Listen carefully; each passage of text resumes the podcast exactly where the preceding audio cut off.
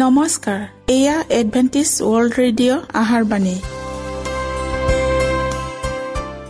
পঁচিছ মিটাৰ বেণ্ডত এঘাৰ হাজাৰ নশ পঁয়তাল্লিছ kilohertz. Adventist World Radio যোগে অসমীয়া ভাষাত প্ৰচাৰিত আহাৰ বাণী প্ৰত্যেক বুধবাৰ আৰু দেওবাৰ সন্ধিয়া সাত বজাত আহাৰ বাণী শুনাৰ পিছত আপোনালোকৰ কিবা মন্তব্য আৰু প্ৰশ্ন থাকিলে আমালৈ এই ঠিকনাত লিখক। আমাৰ ঠিকনাটি হৈছে Adventist world radio' seven day Adventist মণ্ডলী অসম শাখা লতাকাটা বশিষ্ট গুৱাহাটী সাত আঠ এক শূন্য দুই ন।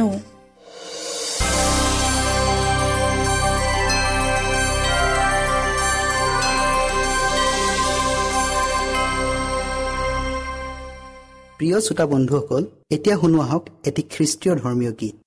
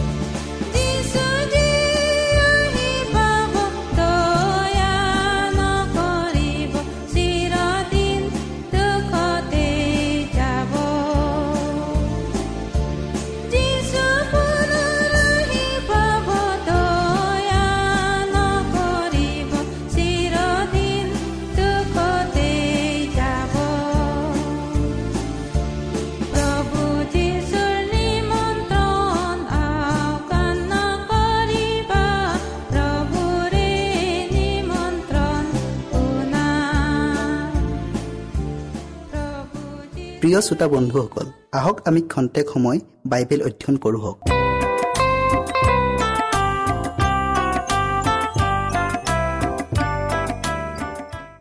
প্ৰিয় শ্ৰোতাসকল নমস্কাৰ। প্ৰভুৰ দ্ৰাক্ষাবাৰী এই দৃষ্টান্তৰ শেষ অংশটো আজি আমি শুনো হওক।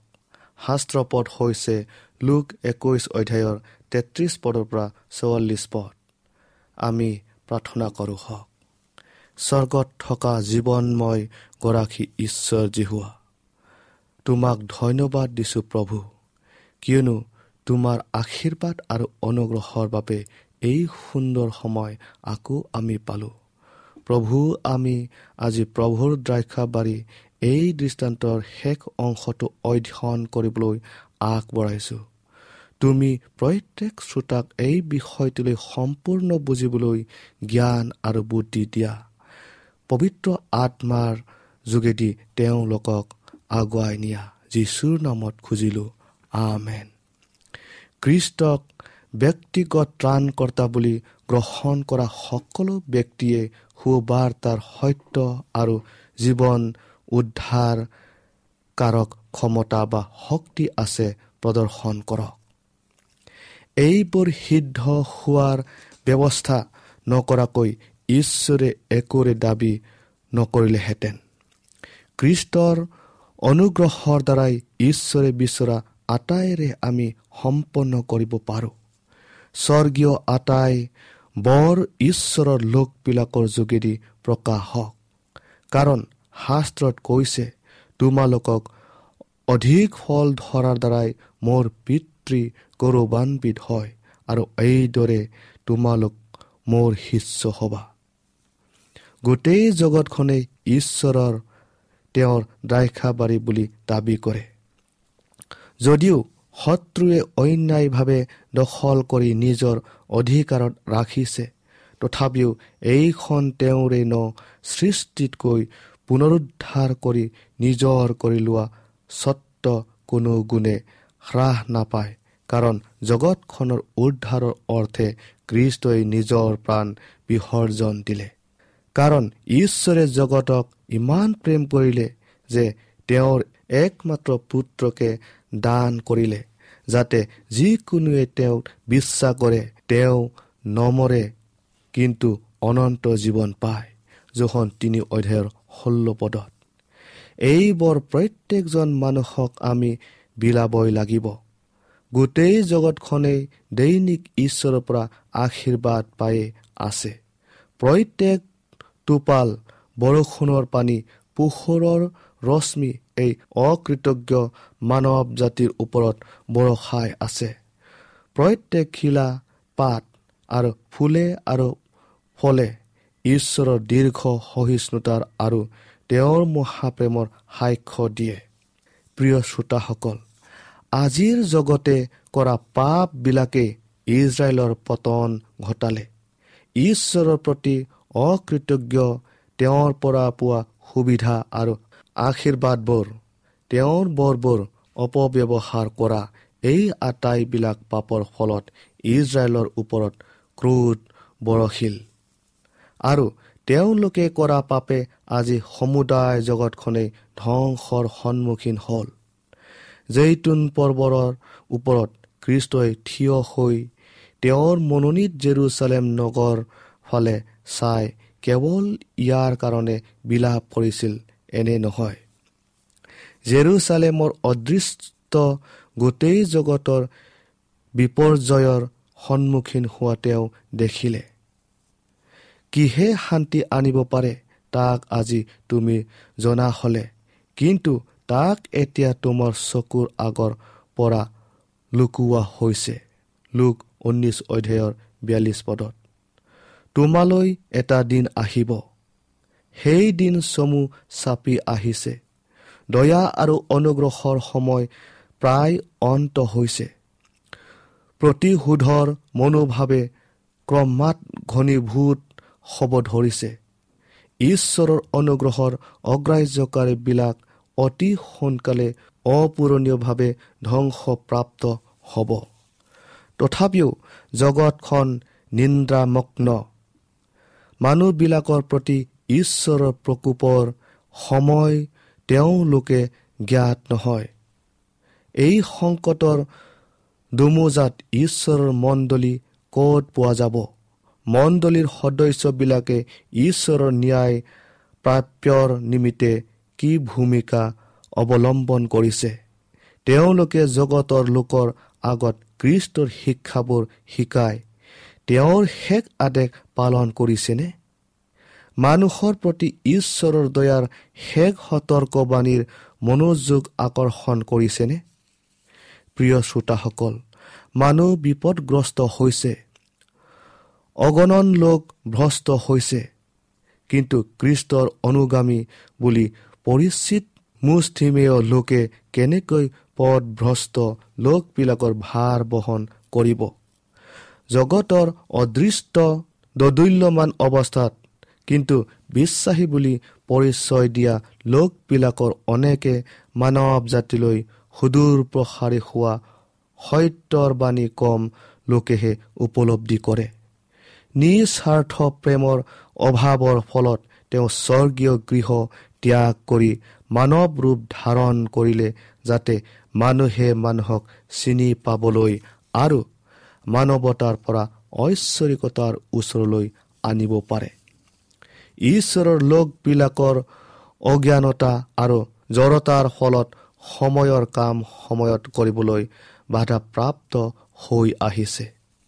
যেতিয়া ইজৰাইলৰ সন্তানবিলাকে কণান দেশত প্ৰৱেশ কৰিলে আৰু ঈশ্বৰে দেখুৱাই দিয়া ভূমি সম্পূৰ্ণ অধিকাৰ কৰিব নোৱাৰি তেওঁলোকে ঈশ্বৰৰ উদ্দেশ্য সিদ্ধ কৰাত কৃতকাৰ্য নহ'ল। ভূমি আংশিকভাৱে অতিক্ৰম কৰা পাছত অধিকৃত ঠাইবোৰত বাস কৰিবলৈ ধৰিলে আৰু মন প্ৰাণ জোৰাকৈ সেই ঠাইবোৰৰ উৎপন্ন বস্তু ফল মূল ইত্যাদি আনন্দ মনেৰে ভোগ কৰিলে। তেওঁলোকৰ অবিশ্বাস আৰু প্ৰেমহীনতাৰ বাবে ভূমি অধিকাৰ কৰিবলৈ আগবাঢ়ি যোৱাৰ সলনি অধিকৃত ঠাইতে একগোট হৈ থাকিল। এইদৰে ক্ৰমান্বয়ে তেওঁলোকে ঈশ্বৰৰ পৰা আঁতৰি আহিব ধৰিলে। তেওঁৰ উদ্দেশ্য সিদ্ধ কৰাত বিফল হোৱা কাৰণে তেওঁৰ আশীৰ্বাদৰ প্ৰতিজ্ঞাবোৰ সফল কৰাত অসম্ভৱ হ'ল। আজিৰ খ্ৰীষ্টীয় মণ্ডলীৰো তদ্ৰুপ অৱস্থা নহয় জানো? গোটেই জগতৰ আগত সুবাৰ্তা প্ৰচাৰ কৰা আৱশ্যক। কিন্তু নিজকে ঈশ্বৰৰ লোক বুলি পৰিচয় দিয়াসকলে একে ঠাইতে গোট খাই সুবাৰ্তা শুনাৰ অধিকাৰ উপভোগ কৰে। পৰিত্ৰাণৰ বাণী সীমা চেৰাই গৈ ন ন ঠাইত ঘোষণা কৰা প্ৰয়োজনবোধ তেওঁলোকে নকৰে। যীশুৱে তেওঁলোকক ক'লে গোটেই পৃথিৱীলৈ গৈ সমুদায় মানৱ জাতিৰ আগত সুবাৰ্তা প্ৰচাৰ কৰা। যিহুদী লোকতকৈ এওঁলোক কম দোষীনে প্ৰিয় শ্ৰোতাসকল খ্ৰীষ্টৰ অনুগামী বুলি পৰিচয় দিয়া সকল স্বৰ্গীয় আদালতত সোধ বিচাৰৰ সন্মুখীন হ'ব। কাৰণ তেওঁলোকৰ উদ্যমত নিৰুৎসাহ ঈশ্বৰৰ কাৰ্যৰ অৰ্থে দুৰ্বল হোৱাত অবিশ্বাসী পৰিচয় পোৱা গ'ল। তেওঁলোকে দায়িত্ব বুজি কামখিনি একান্ত মনে কৰাহেঁতেন তেন্তে তেওঁলোকক দোষী সাব্যস্ত কৰা নহ'লহেঁতেন। কিন্তু তেওঁলোকে জানে আৰু জগতেও জানে যে তেওঁলোকে ক্ৰুজ কঢ়িওৱাত ত্যাগ স্বীকাৰ কৰিব নোৱাৰি আত্মিকত অতিশয়ৰূপে দুৰ্বল হোৱাৰ প্ৰমাণ দিলে। স্বৰ্গ ৰাইজৰ পুস্তকত এওঁলোকৰ নাম কোনো ৰূপে উল্লেখ নাথাকিব। সেই সময়ত অনেক কৃষ্ট নামধাৰী লোকৰ দ্বাৰাই তেওঁৰ গৌৰৱ আৰু সৌন্দৰ্য লোপ পাব আৰু তেওঁৰ মান মৰ্যাদা হ্ৰাস পাব। আজি অনেকৰ নাম গীৰ্জাৰ তালিকা বহীত লিপিবদ্ধ হৈ আছে। যদিও তেওঁলোকে কৃষ্টৰ অধীনত নাই তেওঁলোকে তেওঁৰ আজ্ঞাৰ প্ৰতি মনোনিৱেশ নকৰিলে বা তেওঁৰ কাৰ্যৰ প্ৰতিও কাণ সাৰ নিদিলে। যিহেতু তেওঁলোক খ্ৰীষ্টৰ শত্ৰুৰ দ্বাৰাই নিয়ন্ত্ৰিত। তেওঁলোকৰ সৎগুণৰ কোনো ইতিবাচক সঁহাৰি নাই।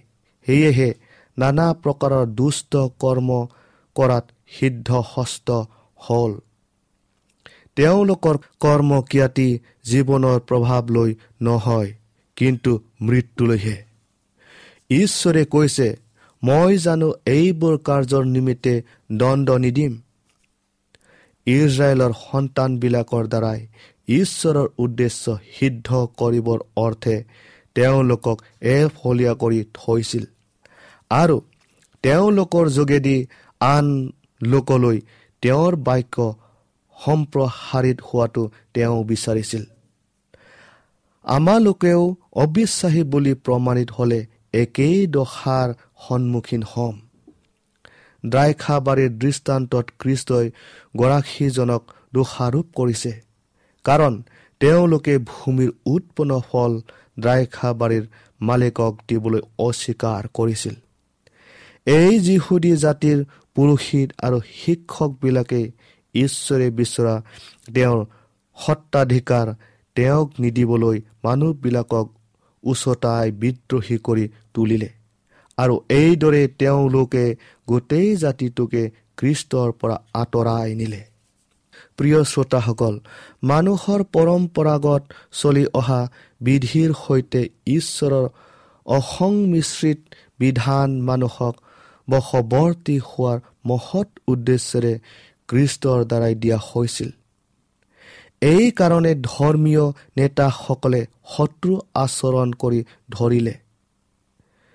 তেওঁলোকে মানুহৰ পৰম্পৰাগত চলি অহা বিধিক ঈশ্বৰৰ বিধানকৈ অধিক গুৰুত্ব প্ৰদান কৰি মানুহবিলাকক তেওঁৰ আজ্ঞা পালনৰ পৰা বিৰত ৰাখিছিল।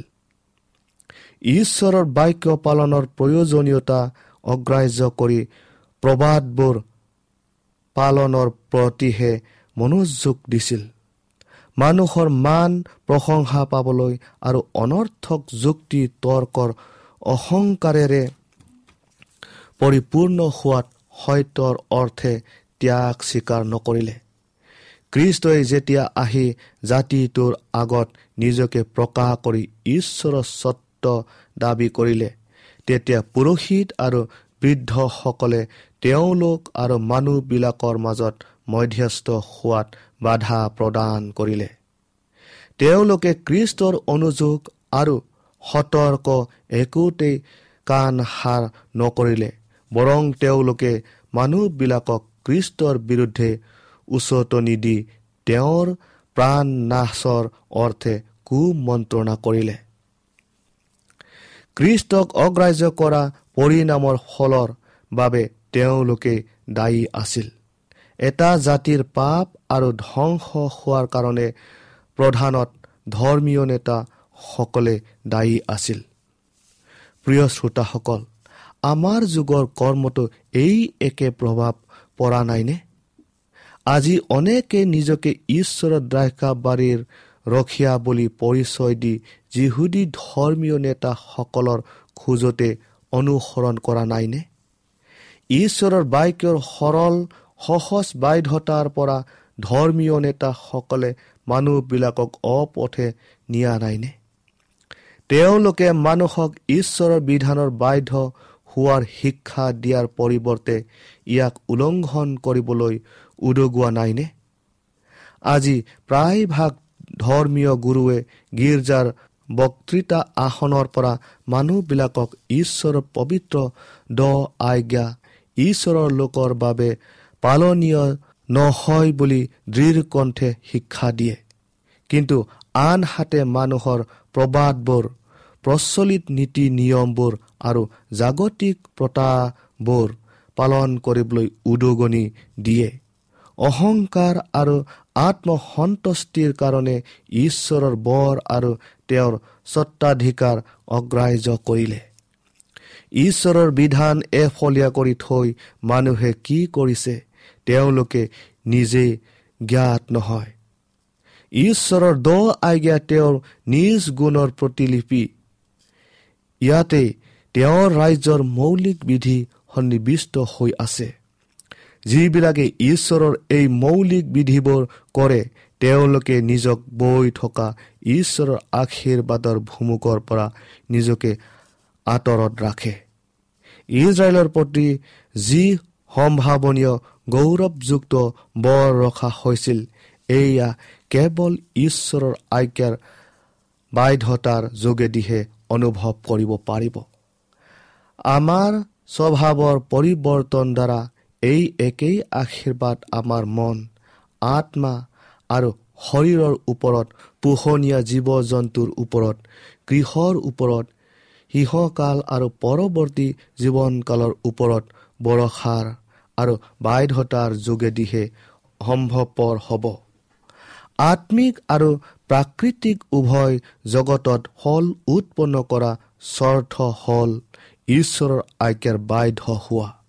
আৰু যেতিয়া মানুহে আনক ঈশ্বৰৰ আজ্ঞা অৱজ্ঞা কৰিবলৈ শিকায়।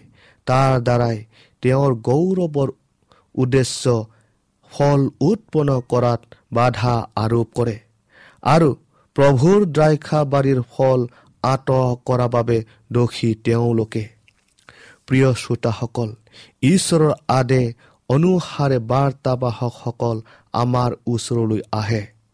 কৃষ্টই যেনেকৈ ঈশ্বৰৰ বাক্যৰ বাধ্য হৈছিল সেই বাধ্যতা আমাৰ পৰাও বিচাৰি আহে। প্ৰেমৰ নম্ৰতাৰ আৰু নিস্বাৰ্থ সেৱাৰ দ্ৰাক্ষাবাৰীৰ ফলস্বৰূপে তেওঁৰ দাবী তেওঁলৈ উৎসৰ্গ কৰে।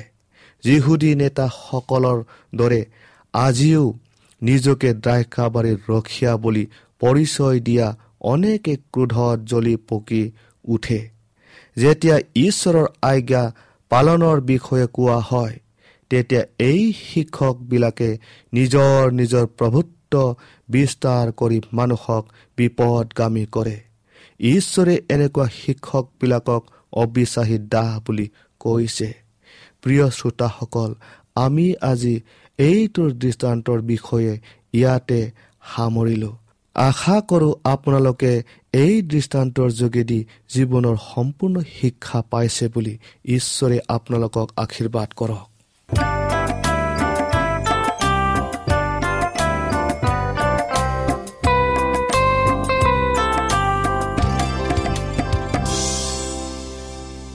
ইমানপুৰে আমি বাইবেল অধ্যয়ন কৰিলো। এতিয়া আকৌ শুনো আহক এটি খ্ৰীষ্টীয় ধৰ্মীয় গীত।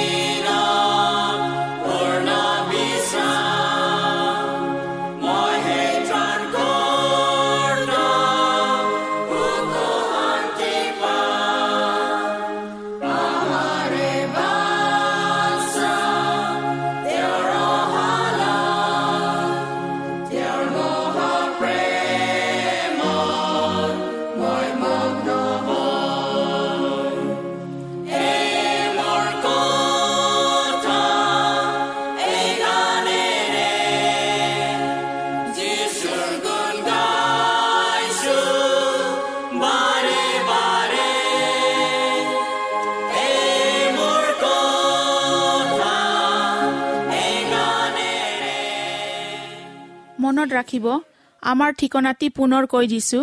Adventist world radio' Assam region of seven day Adventist voice of hope Latakata Basistha Guwahati seven eight one zero' two nine প্ৰিয় শ্ৰোতা বন্ধুসকল এডভেণ্টিজ ৱৰ্ল্ড ৰেডিঅ' যোগে আহাৰবাণী প্ৰচাৰত আপোনালোকক পুনৰ লগ পোৱাৰ আহাৰে আজিলৈ সামৰিলোঁ। ধন্যবাদ।